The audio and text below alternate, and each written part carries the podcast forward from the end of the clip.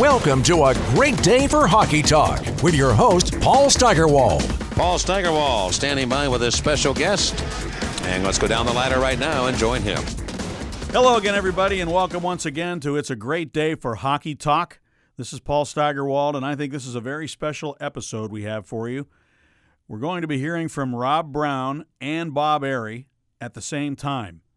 Those two were line mates of Mario Lemieux when he recorded 199 points in the 1988 89 season. Wayne Gretzky is the only player to crack the 200 point barrier, and he did it four times. The high water mark for Gretzky was 215 points in the 85 86 season. Mario just came within one point of cracking the 200 point barrier in 76 games that season. Rob Brown, his line mate, scored 49 goals, 115 points. Paul Coffey, who we'll also hear from briefly on this uh, episode of It's a Great Day for Hockey Talk, finished third in the Penguins scoring that year with 113 points as a defenseman. And Bob Errey was fifth. He had 26 goals and 49 points. So those four players played a major role in the Penguins making the playoffs that year. Uh, it was the first time they had made the playoffs in Mario's career.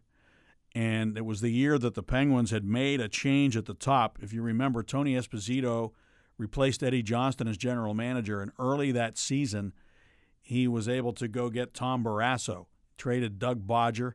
So the Penguins had themselves a bona fide number one goaltender for the first time and it really made a difference. Gene Ubriaco had been brought up from Baltimore to coach the team. Many of the players who were with the Penguins at that time had played for Gene in Baltimore, so they were familiar with him. Phil Bourque is one guy who comes to mind. Troy Loney, another who played uh, for Gene Ubriaco. But the Penguins just had a phenomenal power play that year, and uh, they did make the playoffs. They swept the New York Rangers in the first round and then lost in seven games to the Philadelphia Flyers. Rob Brown talks about that because in that series, you may remember, you've seen the video, I'm sure, of Ron Hextall, the goaltender for the Flyers, chasing Robbie Brown around the ice because he didn't like the way he celebrated goals, which was with this windmill waving of his arm when he scored. But Brownie was a real character. He was beloved in Pittsburgh when he came. He had put up some huge numbers in junior. Uh, he was a guy who had phenomenal offensive instincts and uh, knowledge of the game. His father uh, was a general manager, so he had an opportunity to really learn the game every single day of his life from somebody who really knew it well. So, without further ado, let's listen to, first of all, Bob and Rob on the phone at the same time, and then you're going to hear a continuation of our conversation with Rob Brown. And also, uh, I want to, uh, you know, intersperse uh, some sound from Mario Lemieux as he talks about that season, the 199 point season, and also Paul Coffey and what his uh, feeling was about how he should play with Mario that year. So um, let's start now with uh, with Rob and Bob as they uh, reminisce a bit about their days playing with Mario Lemieux in that amazing season 30 years ago when Mario registered 199 points, won the Art Ross Trophy, but didn't win the Hart as MVP. That went to Gretzky, who had gone to Los Angeles that year. Hello, Bibbs. How you doing, buddy? Hey, Brownie. How you doing? Fantastic. What the hell's going on here? What are we doing? We're going to just talk about playing with Mario on the year he had 199 points in that team and It everything. was it was all Brownie and I. I well, that's what I was going to say. When is Mario going to go on and talk about playing with Brownie and Bibbs? I know. Brownie, I heard you on uh, on uh, one of the one of the broadcasts there a couple nights ago. I was telling Steg, you're you're the best in the business. You're awesome. You are. You're great. No, you guys are both good, and I I think you both have similar qualities as broadcasters. I think, and it's really to me, uh, it's probably has something to do with just the fact that you were together for so long as teammates. And uh, I was looking at stats, you guys. Mario leads the team with 85 goals, 114 assists, 199 points. Brownie comes in second with 49 goals, 66 assists, 115 points. Bob Errey is fifth on the team in scoring with 26 goals, 32 assists, 58 points. He's plus 40, second only to Mario Lemieux, who's a plus 41. Bobby kills penalties. Brownie plays the power play. And you guys play together with Mario from day one. So what was that like? I'll start with you, Bob. What was it like being the left winger for Mario and, and knowing Robbie Brown was on the other side? No, it was a lot of work.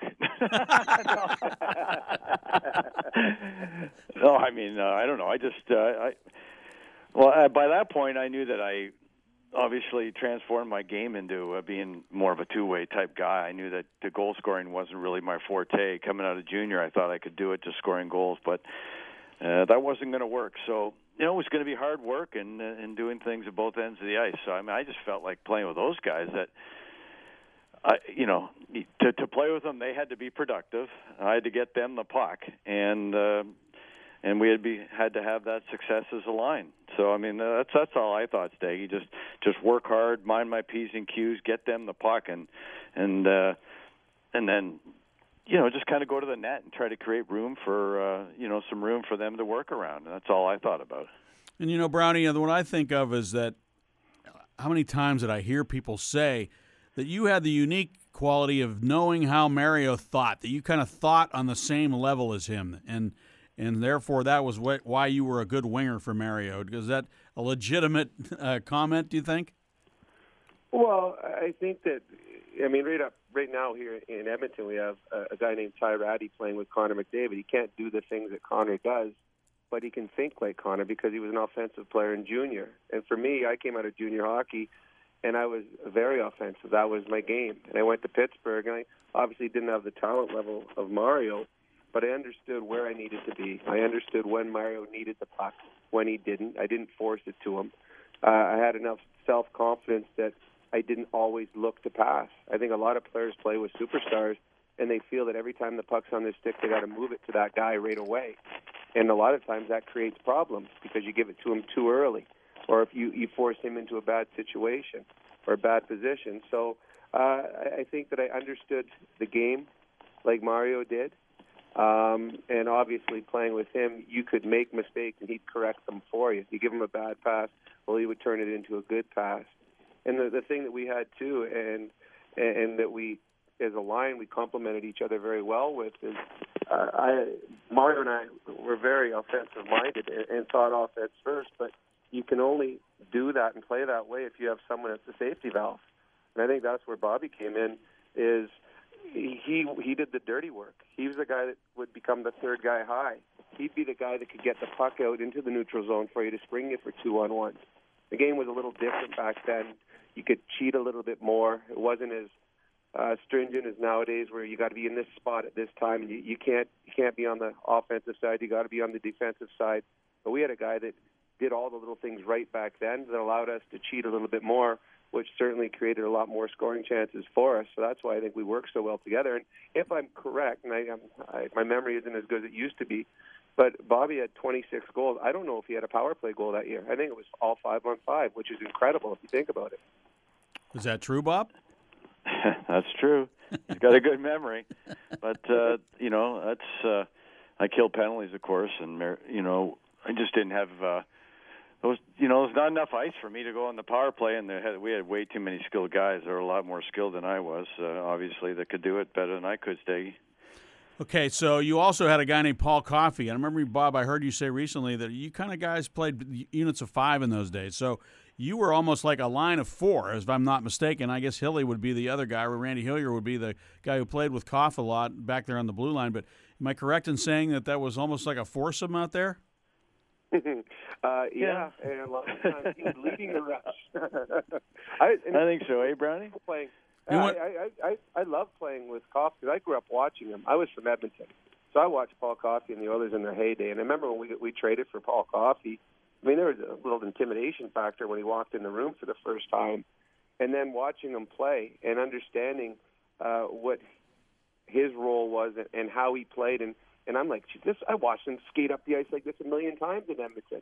And then you get on the ice and you see how fast he is. And I'm like, oh my god, I better get a head start because I'm not going to be able to catch him.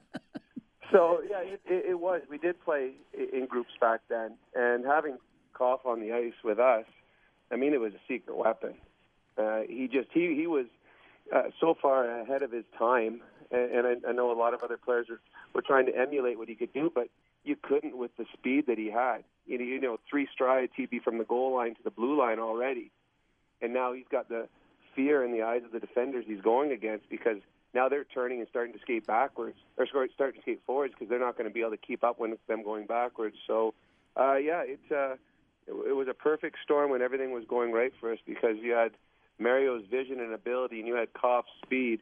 Uh, it really set the lineup very, very nicely. And Bob, you, had, you were a guy that had to really mind the back door. I mean, if Koff was taken off, uh, I remember you being a guy who oftentimes was almost playing like a centerman in your own zone too, because Mario sometimes would be up ice, so you would be playing literally a 200 foot game uh, back in those days, and making sure that uh, you were minding the store as well as having to get up ice with your speed that you had to join on the rush when things did turn into offense.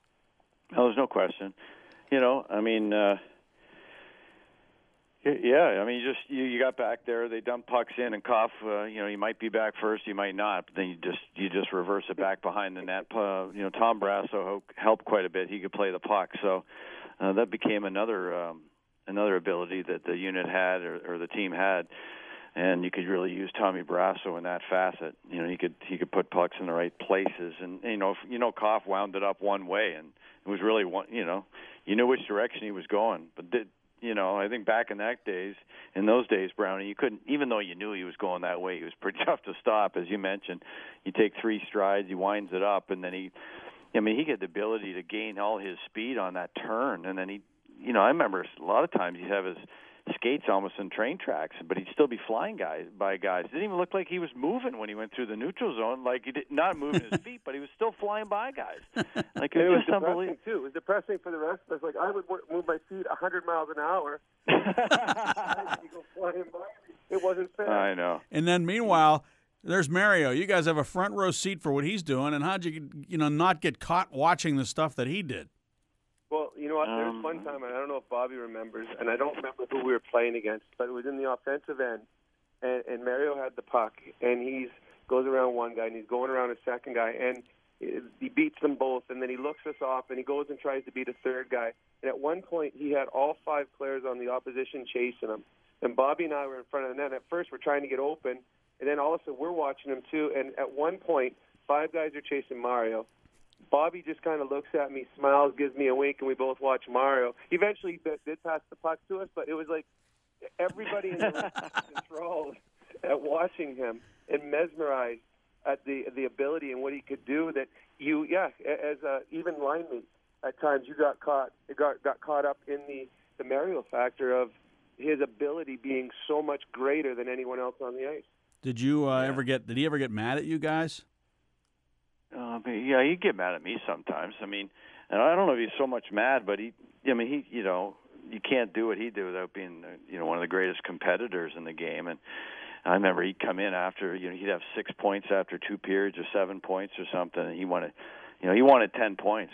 That was one thing he never got that he wanted. He wanted Sittler's record, you know, and he'd be sitting beside me in the stall and bear down, Bobby, bear down. But you know, you, I remember I was telling you, Staggy, when I missed that one chance in Chicago in the, in that 199 point year. You know, but uh, I'm sure I put a couple in for him. And uh, yeah, you missed the chance. And what are you thinking? you, you think you cost him the 200? Is that what you're getting at here? Well, like I was saying, I, at least I came back and had two more that game. I felt pretty bad. I missed, missed the two on no tap in though. But hey, Brownie, I mean, I, the thing about Mario is to have that skill, like you know, the great, you know, some of the greatest skill that ever played the game, but then to have the size to go with it. I mean, I don't know. That's just not fair. I don't know how he ever missed on a breakaway. Like he just, the goalies weren't as big back then, and um, when I look back, I, I, I just, uh, you know, he could just hold the puck like you know, ten feet to the right side of his body there, and if he didn't like what it uh, what he saw there, he could just bring it across the net, and he'd have a wide open net that way, or he just he'd open up the five hole and go and go on the forehand deke. He had all the moves, he had the size. Um, what didn't he have, Brownie? I mean, you know, I guess when you talk about Mario, it's just you wish uh, his health would have held on all the way through his career because his numbers would be right there with uh, with uh, Gretzky's. Well, and you said it best. The only thing that he lacked is health. I mean, I, I, I'm from Edmonton. I, I've I've done the other games for 13 years. Like this is Wayne Gretzky country, and I don't know how many events I've done and they ask who's the greatest player ever, and, oh, and I'll throw out a, I'll throw out a Mario, and they're I mean, like, I get booed and yelled at, and I'm, but I and I tell these people, I said, had Mario stayed healthy, the records would all be his, simply because he has something that Wayne didn't have. Of a couple things, a he had size I mean, he he would carry guys, literally carry guys on his back. Where I mean, and players could take liberties on Mario that they couldn't take on Wayne, just because Mario was so big and strong that he didn't go down. And, and the other thing is his ability to score. I mean, I know that Gretzky has the record for goals, but Gretzky wasn't as good a pure goal scorer as Mario. Mario never missed on a break. When I, I teach kids nowadays, I said you don't need 30 moves. Mario had three. He'd come down, he'd with his right hand shot, he'd go up over the glove. If that wasn't open, if the goalie came out, he'd bring it all the way across and put his backhand in because he because he had such a long reach. And the other one, he would open up the five hole and go five. There you go. And, and it, those Yeah. were his three moves. And that's all. Those were the three. yeah, and, and anytime Those were the three, and that's, that's what I said too. Those three. Yeah. I mean, that's and, it. and Bobby, what was your approach? Go to the net. worry. You, you were a go to the net guy. I can remember you, Brownie. You remember Bobby being in the net sometimes, and he'd he'd be like his skate blades would be like tangled up in the twine, and he'd have to like get himself out of there because he was he would just go right into the net, literally. No, I Well, remember that. sounds fight. Yeah, I remember I got, got in that fight with Glenn Healy, and I got that Rich Pilon beating on my head, and then Brownie and Mario got to get in there and bail me out. But yeah, you go to the net. I mean, you have a big paddle. Why not? And then that opens it up for Brownie and, Mar- and Mario. Yeah, I go to the net. You know, they they somebody's got to come with me. And if they don't, Mario just hammers it as hard as he can to that far post, and I just have to basically keep my stick hard on the ice. But I mean, but it opened up a lot for you guys, I'm sure, out there, Brownie. And Brownie had that shot. I don't know how. Uh, it, it didn't look like the greatest shot in the world, but it was the greatest shot in the world. Does that make any sense, Brownie? I don't know how you could hit the same spot. It looked like to me, it looked like it was going when you shot it. It was going to go glove hand. Somehow you you open up your blade at impact or something. It would go stick side, and the goalie'd be looking this way. It'd be going that way, and and you and you did it consistently. I know you came in from with big numbers from junior, but I you know it didn't. It's amazing. I play with guys in Peterborough like that. That uh, you know that I, I just couldn't believe. Like in the summer hockey, they go out there and score a million goals, but you were able to do to um, somehow beat guys regularly one on one coming to the blue line with the shake and bake that you had. You had the great hands to be able to score inside and out, and you're also tough that people didn't know about. You were one the like the toughest son of a guns that I play with too, and you never back down from anything. So I mean, it just uh, you know, you combine all those kind of things, and uh, Did you guys and root? that's were you why guys- you're a great scorer. You should have. Well, you, I, I still consider you a 50 goal scorer, scorer, Browner. I'm sure, you- Brownie, and I'm sure you consider yourself one too. well, you had 49. Brownie, you had 49 goals in 68 games. Was that the year you hurt your shoulder? Yeah. Yeah, I, Yeah. throwing a body check. See, I never should have thrown body checks. I know, remember you it. I can still see it. It was against the Calgary Flames. You went shoulder to shoulder with Jim Peplinski or somebody. No, Joe Nieuwendyk. Joe Nieuwendyk, Nieuwendyk. yeah. Oh. Yeah, I, I Yeah. hit him last time I threw a check my entire career. And then I remember you were in the swimming pool, moving the arm up and down in the swimming pool to, to re- rehab your shoulder. yeah, just just enough to get back in the game. I don't know if it ever healed, but it as Bobby's talking about um, with with shooting and stuff like that. You you learn with what you have, and that's what I mean. Bobby and I were smaller players, so you had to uh, adapt. There's things you could and couldn't do. So the things you couldn't do, then you had to excel at other things. And I think that's what I learned is I couldn't do what Mario could do or this guy could do or that guy could do because I didn't have those God-given talents. You got to adapt your game, or change your game, fix your game, find a way to make your game successful at the next level. And the players that are capable of doing that are willing to do that are the players that are going to have success. Bobby Errey was a a very talented offensive hockey player that was put in a different role when he came to Pittsburgh. And some players would have accepted it and some wouldn't have. Bobby accepted accepted it and ends up being Stanley Cup champion and has a long, long career. But there's I played with a ton of players that nope, I don't want to be that kind of player. I was a goal scorer, I'm going to be a goal scorer forever. And then they find themselves out of the league two years later. So you have to have a willingness to be whatever they need you to be and then excel at that. Were you disappointed, uh, Brownie? That were you guys disappointed that, that Mario didn't get to 200? I mean, and, and also that he didn't win the Hart that year. They gave it to Gretzky, even, you know, even Well, though he had It's 199 funny points. The Hart, the Hart. I was actually. I'm pretty sure the awards that year were in Toronto, and I was in Toronto with a buddy for just a vacation, and I went by the hotel, and I hadn't heard anything to do with the awards, but where the awards were, I went by the hotel, and I actually wrote a note and gave it to the people at the front desk and said, "Can you give this to Mario Lemieux, please?" And just put it in his room. And I was, I congratulated him. Congratulations on winning the Hart, much deserved. And then it was later that night I found out he didn't win. I'm like, okay, how did he not win? he had like one of the greatest seasons ever. I'm like, okay, there's something wrong here. But yeah, no, I was shocked. That was the year Gretzky went to L.A. That's why he won. Yeah, there, the fix was in. Yeah, and I know you got to go, Brownie, but I want to just ask you one more thing, uh, pretty quickly here, just about you, you, you being the guy you were. You know, Bobby was, in fact, both of you. I, I, I remember Bob Errey was a was the kind of player that uh, the fans thought that he somehow wasn't worthy, you know, to play with Mario. Like it had to be somebody who could score 60 goals. And, and and with Brownie, you know, you always had that stigma. I remember Pierre Creamer the year before he was the coach saying, "Hey, I don't know if he can skate well enough. He's fast. You know, is he fast enough? Because he came from Montreal. I thought everybody should be flying out there. So I mean, you guys kind of had to overcome a little bit of a you know, stigma, each, each, one of you in some way to, to be worthy, if you will, of playing with Mario. And then look what you did. I mean, you both had great years that year in uh, in 88, 89.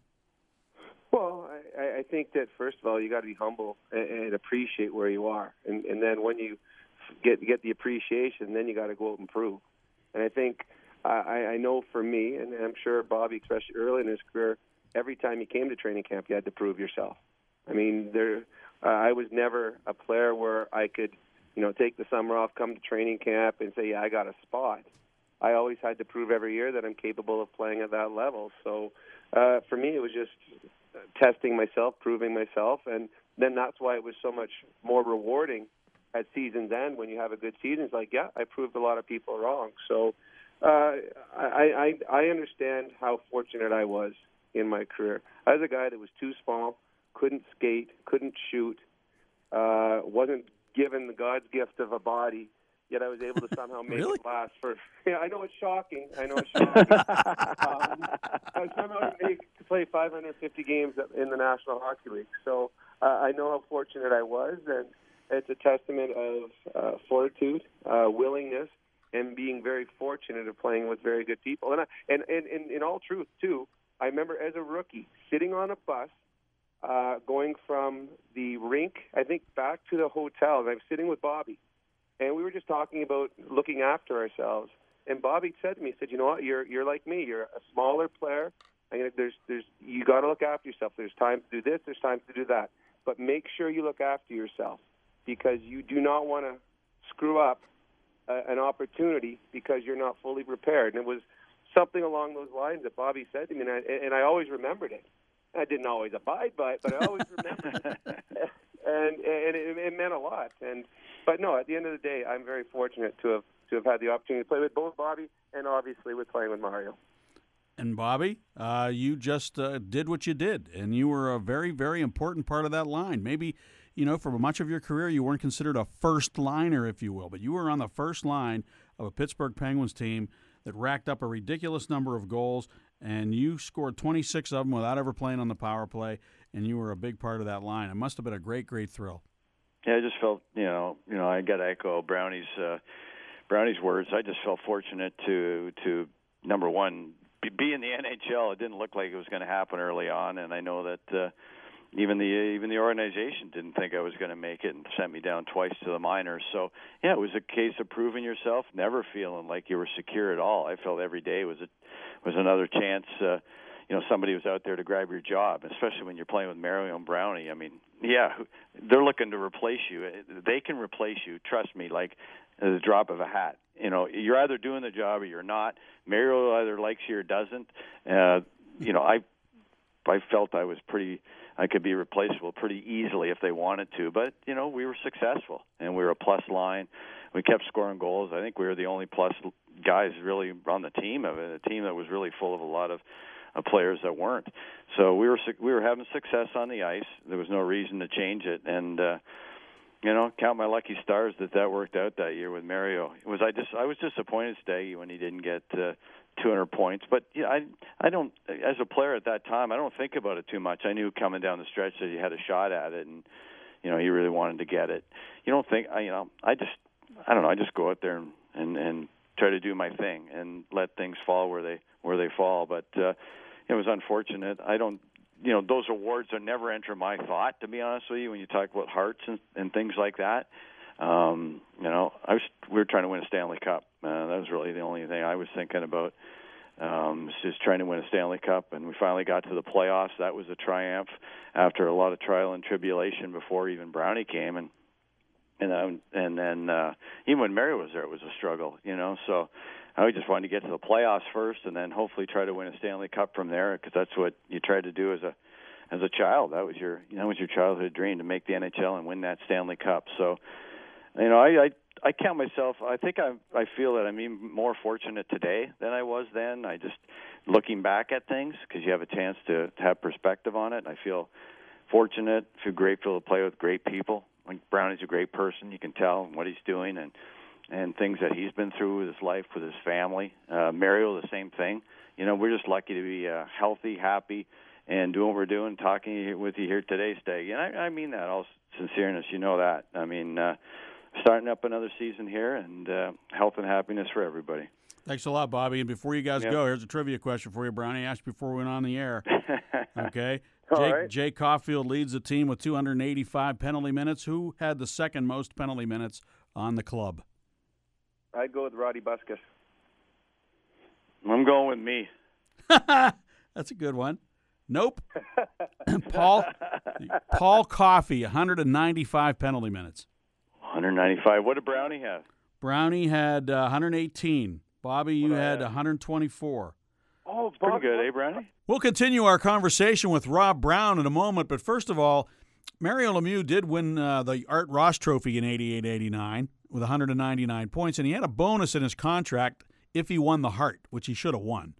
Uh, the league uh, did not award it to him because of the writers vote for it. And of course, Wayne Gretzky was the darling of the media back then, and he had gone to L.A. and made a huge splash with the Kings, so he he got the Hart as MVP. And Mario was supposed to get a bonus for winning the Hart. He didn't win it, but he still got the money thanks to Edward J. DeBartolo, the owner of the team. Oh, Mr. DeBartolo was uh, uh, incredible, uh, special guy, um, you know, to play with uh, as an owner. Um, uh, he was very special. One one thing that happened uh, with me in '89, I think I had 199 points. Didn't get um, the MVP, and uh, after that, uh, I got a call from Mr. DeBartolo to go up to Youngstown and, and sit in his office. And uh, at that time, I had a bonus for winning the MVP, but uh, didn't. And uh, he slid an envelope across his desk and, and gave me the bonus anyway, saying that uh, you know I was his, his MVP and wanted me to get the bonus. So he was a very special man. Mario also credited Paul Coffey with really changing his game. He said that you know the the arrival of Coffey in 87 88 enabled Mario to kind of get in behind the defense more, wait up at center ice for those long passes, and Coffey could spring him for breakaways. So he really gave Coffey a lot of credit. He needed that kind of guy to collaborate with, a guy that Wayne Gretzky had collaborated with in Edmonton. And uh, the two of them were like bread and butter on the ice. It was really fun to watch. Not only you know Mario, Rob Brown, Bob Errey, but Paul Coffey like a, a fourth line mate. And uh, and Coffey talks about the great power play that they had. It's true. The Penguins have the record still to this day 119 power play goals were scored by that 88-89 team and here's paul coffey talking about that time with mario Well, we still have, I believe, the most power play goals scored by a team, right? And that's pretty, pretty impressive when you got Malkin, you got Sid, there's more power, power, uh, power plays now. With those great Oiler teams, I mean, for that Pittsburgh team to have that many power play goals was incredible. And we didn't work a lot on it. We just, we just went with our instincts. I knew what my job was. My job was to get it up ice, get it in the zone, get it on 66 to stick, and he'd do his thing. Brownie get his butt to the front of the net try to get in Hextall's uh, cage, and the re- the rest is history. But we had uh, just talented guys: Artie, Johnny Cullen. You know, Ronnie knows. Uh, Ronnie wasn't there then, but th- that group was good. Before we continue our conversation with Rob Brown, just a little background. Uh, he came from out west. He played for the Kamloops Blazers in the Wor- uh, Western Hockey League. Uh, was drafted out of that uh, league by the Penguins in the fourth round. Uh, the year he was drafted, he was taken 67th overall. That was in 1986. And he came right from junior right to the Penguins. In his last year with Kamloops, he scored 76 goals, 136 assists, 212 points. He was a prolific offensive player, really a brilliant player uh, in terms of his intellect. He was not a great skater. He was not in the greatest of shape. Uh, we know this, but uh, boy, could he play the game. And he could uh, play it on a level with Mario. He could think the game like Mario, as we talked about. So Here's Rob Brown, who did come back to the Penguins later in his career, a second stint with Pittsburgh in the late 90s. Uh, he played under Kevin Constantine, 82 games in 97 98, another 58 in 98 99, and then 50 in 99 2000 uh, before going back to the minor leagues. Rob Brown, a really interesting guy, and what a pleasure it was to continue our conversation with him. We continue our conversation with Robbie Brown, number 44 of the Penguins, back in the days of double trouble when you had Mario 66, Coffey 77, Brown 44, Zarley Zalapski 33. Brownie, uh, how did you end up with 44? Um, I, all through my hockey, minor hockey career, I was always number four. I was a huge Bobby Orr fan. I was a defenseman growing up. And when I went to junior in Kamloops, there was already a veteran with number four, and the coach Bill LaForge knew that I was a big number four fan, and came to the first game, and I wasn't didn't know what to expect number wise. I was just happy to be there as a 15 year old kid, and he had a number 44 sweater made up for me. So Bill LaForge, the coach of the Kamloops Oilers at that time, was the one that gave me my number, and then it stuck with me throughout my career. He was kind of a goon coach, wasn't he, back in the day? um, yeah, it was. Uh, he was a little crazy. He was very intimidating, both to uh, opposition teams and to his own players. But uh, I, I do remember getting a tap, and uh, when I was 15, and he gave me a nudge. All right, look, time to learn how to fight. So I had to go out and fight a guy. So uh, it was a different experience. I remember my very first time going to Kamloops. I had longer hair as I continued in the NHL, but I went in there and he was on the phone and my dad and I sat down. We they just brought me up from Bantam hockey, and I'm sitting in his office, talking on the phone. He hangs up the phone, stands up, pulls a twenty dollar bill out of his pocket, hands it to me, says, "There's a barber shop down the street. Come back when you look like a boy." I'm like, "Oh, okay." So there's me and my dad walking down the street getting my hair cut. So I was always scared to death of Bill LaForge.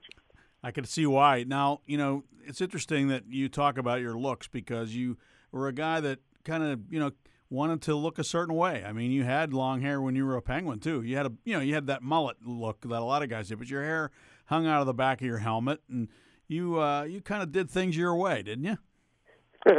I did. I don't know if there was any preconceived thoughts on what I was going to do. I was I was fairly laid back uh, away from the rink, and it just sometimes it translated onto the ice as well. But I don't think I put a whole lot of thought into my look. I think that's why I looked the way I did. Brownie, uh, you know, I remember hearing a story, and this kind of gets away from our topic of you know the, the Mario 199 point season, but uh, you know, you later in life changed your game. You you were a guy who uh, really had to kind of change your whole image. And I remember hearing stories about how Ken Hitchcock, who you played for, uh, talked about how he had to change his image, and the two of you sort of had a kind of symbiotic relationship in that regard. That you felt like there were things you had to do kind of later in life to, kind of give yourself a different impression, uh, that there at least that leave a different impression with other people. Yeah, I, I I eventually went down to the minors and I was playing for Ken Hitchcock in Kalamazoo, and my career was kind of at a it was on a downward trend. And Hitch had been my junior coach, and he'd always been very close to me. Probably outside of my family, probably the biggest hockey influence that I had in my career. And he called me in his office once. We started talking about just life and talking about the fact that he had to learn how to lose weight uh, if he wanted to make it to the next level. Level, and he said that for me, it, it was uh, body language. He said that people come to watch you play, scouts in, in, in different NHL teams, and, and they don't need to watch what you do with the puck. He said your your stats, it shows what you're capable of doing, and they've seen you play a lot, but it's your body language. He said the way you skate from the the dressing room out to the blue line for the national anthem, the way you stand for the national anthem, the way you present yourself, the way uh, you react to a call, the way you react to coaching. He says those are the things that they're watching. That nobody's worried now about what you're capable of doing or, cap- or not capable of doing. They want to see your language, your body language, your your attitude. And it was it, it really like snapped me out. I'm like, oh my goodness, yeah. And then I started thinking about it, and then I started watching videos of it. I'm like, yeah, you're right. So I, I did change. I changed uh, a lot of. I changed off ice conditioning. I never was much into that before, and at that point, it wasn't huge as it is today. And I had to reinvent myself as a more of a, a two-way hockey player. And because of that, it got me three more years in Pittsburgh at the end of my career. So I'm grateful for Hitch sitting me down and explaining to me, you know, the way to carry myself and the way not to.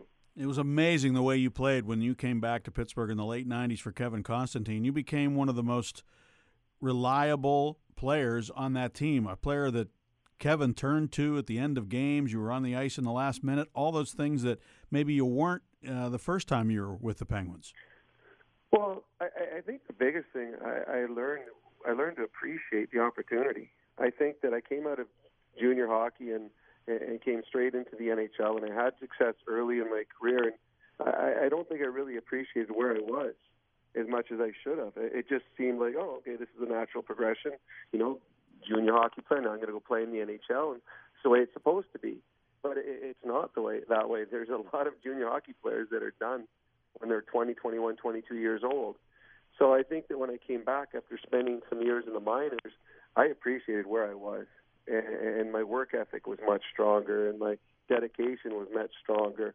And it was just a, a wake up call being in the minors and realizing where I wanted to be. So when I got back up and had that opportunity, if it meant blocking a shot, if it meant being physical, if it meant having to fight, although it wasn't a, a forte of mine, those are the things that I was willing to do to stay up there and get just every t- every day I went on the ice say I want one more game, I want one more game, and it turned into three more years. Awesome. What about uh, your first stint with the Penguins? How would you describe your relationship with the fans at that time? Oh, it was incredible. Uh, for some reason, uh, they took to me, and I, I enjoyed every second of it. I played in a lot of different cities through the NHL, through the minors and junior hockey, but nobody has ever treated me as good as Pittsburgh did. And it's funny, I to this day, my I, my name's Rob, except when I'm in Pittsburgh, it's Robbie. And if I do an interview, if I talk to fans, if I've come back for the the golf tournament, it's always Robbie, and that's how I'll always be known in Pittsburgh. So uh, I was very fortunate. I think it was two summers ago to come back to Pittsburgh to do um, one of the alumni golf tournaments, and I brought my son, and my son got to witness and be part of what I got to witness and be part of when I was in Pittsburgh, and he got to interact with fans and interact with some of my old teammates. And, and I, he and I still talk about that and, and how much fun we had. So the fans of Pittsburgh were absolutely incredible to me, and uh, the success I had on the ice was awesome, but just the way I was treated was even better. Of course, you had the windmill celebration, so you were, you know, a guy who drew attention to yourself with hmm. your skill and your goal scoring and playing in a line with Mario and all those things. But you also took it one step further. In hockey, you know, I remember Tiger Williams used to ride his stick, things like that. But there were very few people in the history of this game, really, who excessively celebrated goals. It's kind of like a code or something in hockey. You're not supposed to do that, but you you developed the windmill style of uh, celebrating goals. And how did that come about? And how, uh, what what kind of attention did that draw from your opponents? Um, honestly, I don't know why I started it. I I was in junior hockey. I never did that. I never had excessive celebrations. I know that the, the first time I scored in, in my first game, I, I, I think I remember jumping up and down. And I don't know when I started doing the windmill, but I know that the first time I did, it, got an extra rise out of the crowd. And so I thought, oh, I score again, maybe I'll do it again. And then it just it became natural. And I do know that it it rubbed opponents the wrong way, and, and that was always part of my game too. I was I was uh, mouthy. I was not afraid to get in the, the face of other players. I uh, tried to get under their skin, and that was just one of the ways to do it. Um, I eventually, when I left Pittsburgh, I stopped doing it. Didn't do it again until when I came back at the end of my career. My first goal I scored in my second stint with the Penguins. I remember I was one of the stars that night, and Darius Kasparaitis was another one. And he's like, "You got to do that windmill. You got to do that windmill. I've seen you do it before." And I remember I went out during my star celebration and did the windmill. And that's the last time I ever did it. well, it's not really the last. You did it in the broadcast booth I, with being, with Bobby and me, and you hit your hand on the on the ceiling of the booth. You remember? I felt so bad. You cracked your hand really. almost broke my hand trying to do a TV interview. Yeah, that. that was so and funny. Seen the video of it. The video was hilarious. It was. It was really good. So Ron Hextall chased you around the ice one night uh, in a mm-hmm. playoff game when you did it. Um, I'm sure that's that thing has taken on a life of its own because it's on YouTube and people always bring it up, but uh, and it's shown often. I'm sure. Uh, could you just kind of recount that whole situation? And have you had any interaction with Hextall since that happened? I, I've never talked to him. I, I'm not sure he's a great fan of mine. um, I heard he's a lot calmer when he's up in the press box than he was on the ice. Uh, as for how, how I was, I think that was the the ninth goal in a playoff game, and I think it made it like nine two, at that point was a blowout. I think the game ended up a lot closer. I think they came back, made it nine seven or something along that line. Yes. But he he was just frustrated. And I remember I was in the corners. I had my hands. I hadn't even started doing any celebration, and Dan Quinn was coming to to give me a hug and a high five.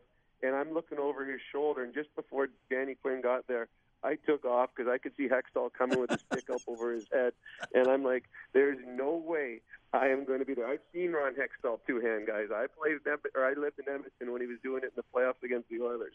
I'm not taking that. And the thing that sucks is he, he got pulled after that, and I think Kenny Wregget came in, and Kenny Wregget stole uh, Game Seven against us. So, Unfortunately, that is uh, the tr- that is a fact. In fact, we always look back at that game like like like they gained momentum in that game by having a really good comeback, not winning, but it was kind of like it sent them on the right path towards a comeback in the series. You know. Yeah, I agree. I absolutely agree. And and then having Ron Hextall out for the, the final game, you're thinking, all right, maybe it took a, a little bit of steam out of us, thinking, oh, okay, they've lost their starter, they got this backup in there, and then Kenny Wregget stood on his head. So it was disappointing. As for the the, the video, I run hockey schools up here. I work at sports academies, and every kid once they hear that I play in the NHL, they Google me. And uh, as much as there's a, a, I've scored almost 200 goals in the NHL. The only Googles that ever come up on me are me getting knocked out when I play for the Chicago Blackhawks and Ron Hextall chasing me. and I've got I've had every kid that I've ever did a, every goaltending kid I've ever coached in the last 15 years at some point during the season tries to chase me down the ice to see if he can catch me, just like Ronnie Hextall did. Brownie, you uh, had to be traded away from the Penguins at a time when they were on the precipice of winning a Stanley Cup. And looking back on it, you ended up coming back to Pittsburgh the following year as a member of the Chicago Blackhawks and losing to the Penguins when they won their second of back to backs. What was that like, that whole process of having to say goodbye to Pittsburgh and then coming back only, you know, really a year and a half later uh, and, and, you know, losing to the team you had played for? Getting traded was tough. It, it was sad. I mean, I grew up in Pittsburgh, and, and I had some incredible friends. You know, the Kevin Stevens, the Mark Recchi's, the John Collins, uh, that were all broken in at the same time. And then I had had the opportunity to play with, you know, the greatest, and Mario, and and Paul Coffey was there, who I grew up idolizing. So I had so many friends in Pittsburgh, and leaving was hard. And and I understood it's part of the game, and new coaching staff comes in, and uh, different. They like a different style of player. Uh, so that it was hard. It was an emotional time for me going to Hartford. And then eventually, when I came back in the finals, I'm thinking, okay, this is going one of two ways. This could be a storybook, finish for me going back and beating the team that I I, I left, or it could turn out like it did, uh, where the Pittsburgh Penguins go on win their second cup, and and I'm sitting there watching my buddies celebrate again, and and it was bittersweet because I was so happy for all my teammates, my ex teammates, and buddies that I knew, and buddies that I'd gone to war with. But it was sad for the fact that fact that I wasn't over there doing it, or I didn't have that opportunity to raise a cup over my over my head. So it, it was tough. Right? But I guess if I was going to lose to a team, if I was going to make the finals and not win, then I obviously would have wanted all my buddies to have that opportunity again. Brownie, you uh, dated Alyssa Milano, and I have to ask you about that because she's become so famous. And, you know, I know that she was a star in the making at that time, but are you amazed at what her career has become over all these years? No, no, I don't think so. I think she's an incredibly intelligent uh, young lady that um, uh, is is more than just um, someone that you see on TV. I mean, she she got into to activism, into uh, making things better for for women in the world. So no, I'm not surprised at all, and and good honor. So I, I do see her quite a bit nowadays on TV, and uh, hopefully what she's doing is progressing uh, the women's movement and, and and me too. How did you meet her, Rob? It was it was neat. It was I was just it was I think it was my rookie season in Pittsburgh, and one of our players, I think it was Jim Johnson's agent, was also the agent for Tony Danza, I think and we went and watched them film uh, Who's the Boss.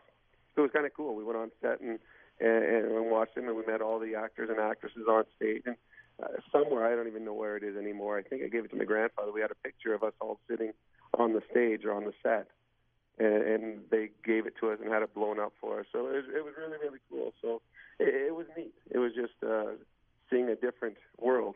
Hollywood is much different than the hockey world that that I grew up in, but it was just neat being part of it for a small time. And your family life has been interesting because you had some challenges uh, with your one of your uh, children. And could you talk about that? What it's meant to you, and how uh, you know it has maybe changed you as a person or affected you uh, as a dad uh, and a person? Yeah, we we had twins. Uh, just right as I ended my career in Pittsburgh, my my wife and I gave, or well, my wife gave birth to twins, and uh, about a year and a half, or just under a year and a half uh, after they were born, we found out that my daughter had autism, and then all of a sudden it became a different journey for us. Uh, the only thing I ever knew about autism was uh, the movie Rain Man, and and that, I'm like, oh my God, what what do we got ourselves into here? And so I, I've learned so much, and uh, I learned to appreciate every day. I've learned obviously patience. Uh, I've learned to respect, and, and my daughter I think has taught me more than I've taught her. So uh, the reason we retired, or I retired, was it was a lot of work uh, for us with a with a young autistic child to go along with her twin brother. And being a hockey player, you're on the road a lot, and it was just too much for my wife. So we moved home, and it's been awesome. My daughter is doing well. She goes to a normal school. What's her She name? has an aide with her. Her name is Annie. Mhm. I got Annie and Ben Brown.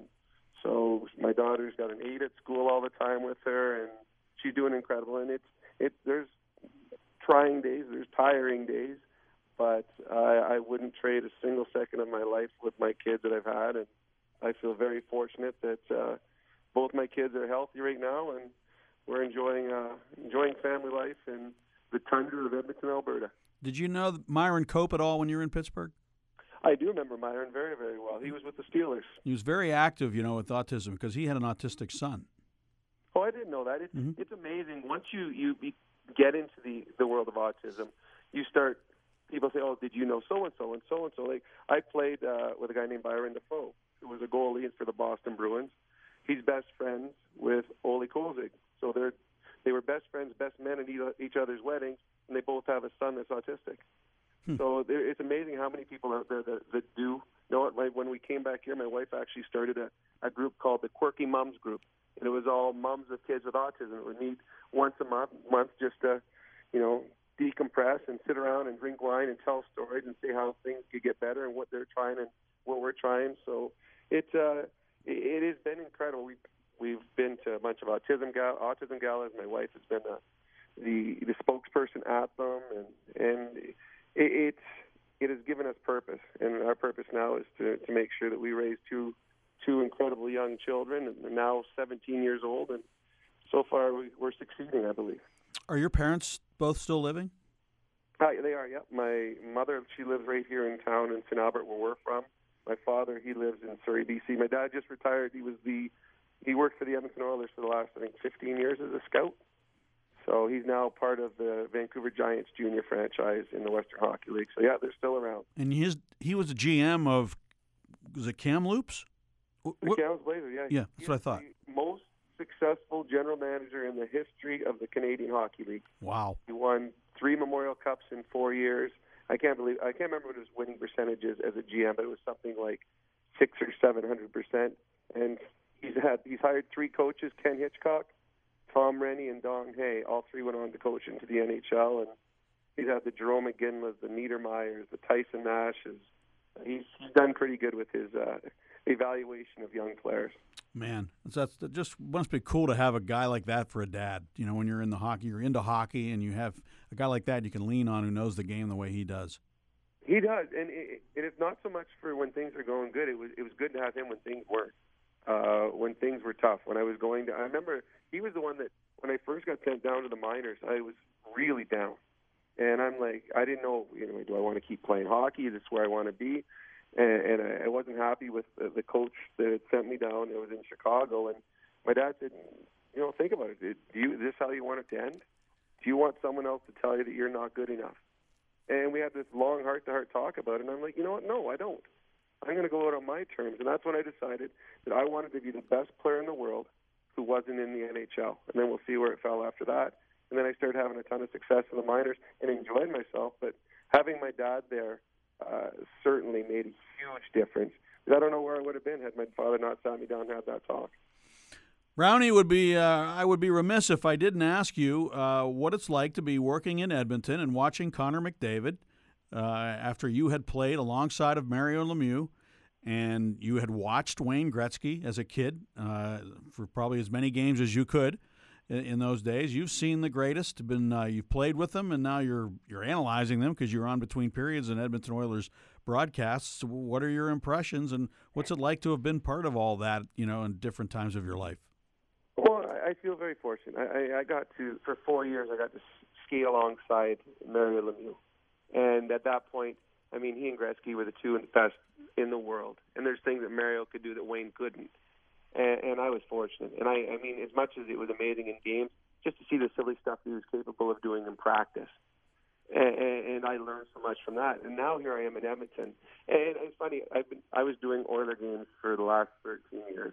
And I remember when I'd have buddies like Eddie Olczyk would come in from Chicago. I'm like, what's it like watching Kane and Toews play all the time. And then I'd see Borky and Bobby Errey and you when you come in with Pittsburgh. Like, what's it like seeing Crosby and Malkin playing all the time?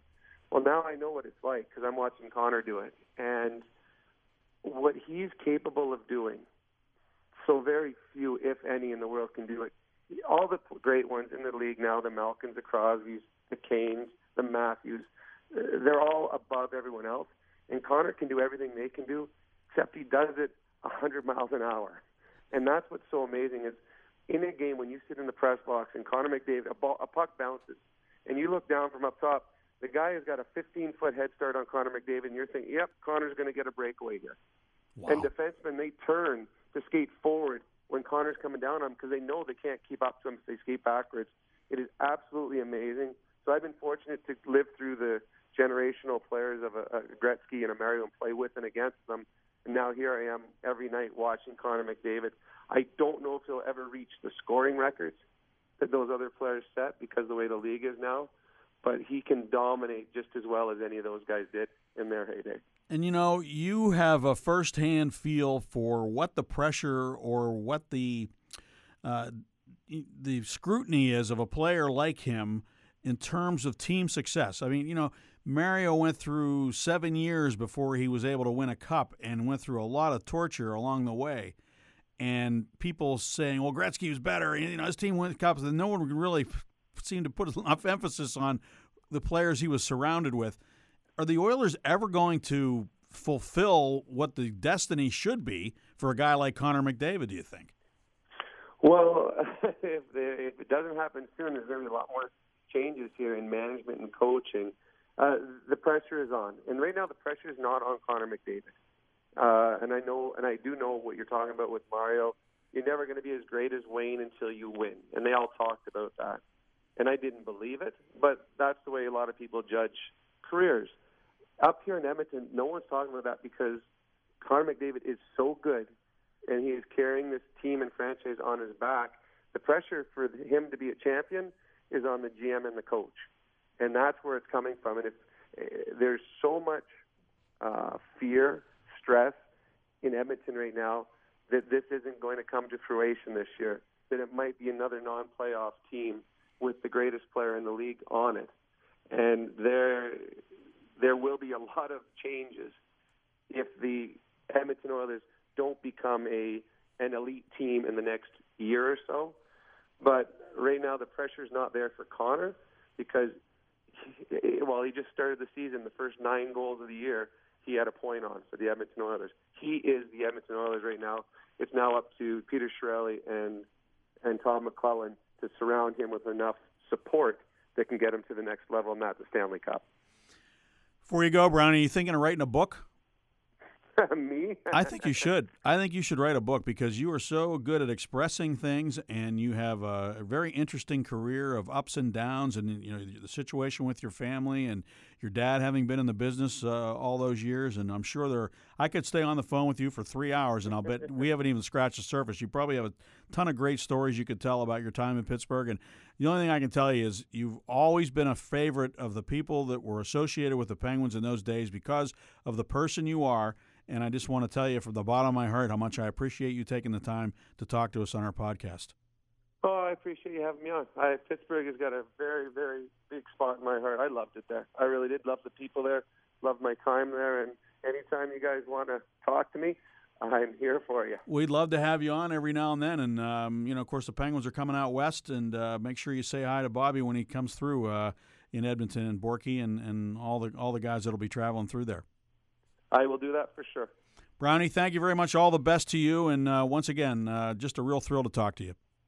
Thanks a lot, Staggy. You take care. We hope you enjoyed this edition of It's a Great Day for Hockey Talk. Our thanks again to Rob Brown, Bob Errey, Paul Coffey, and of course, Mario Lemieux, the man who got 199 points back in 88 89.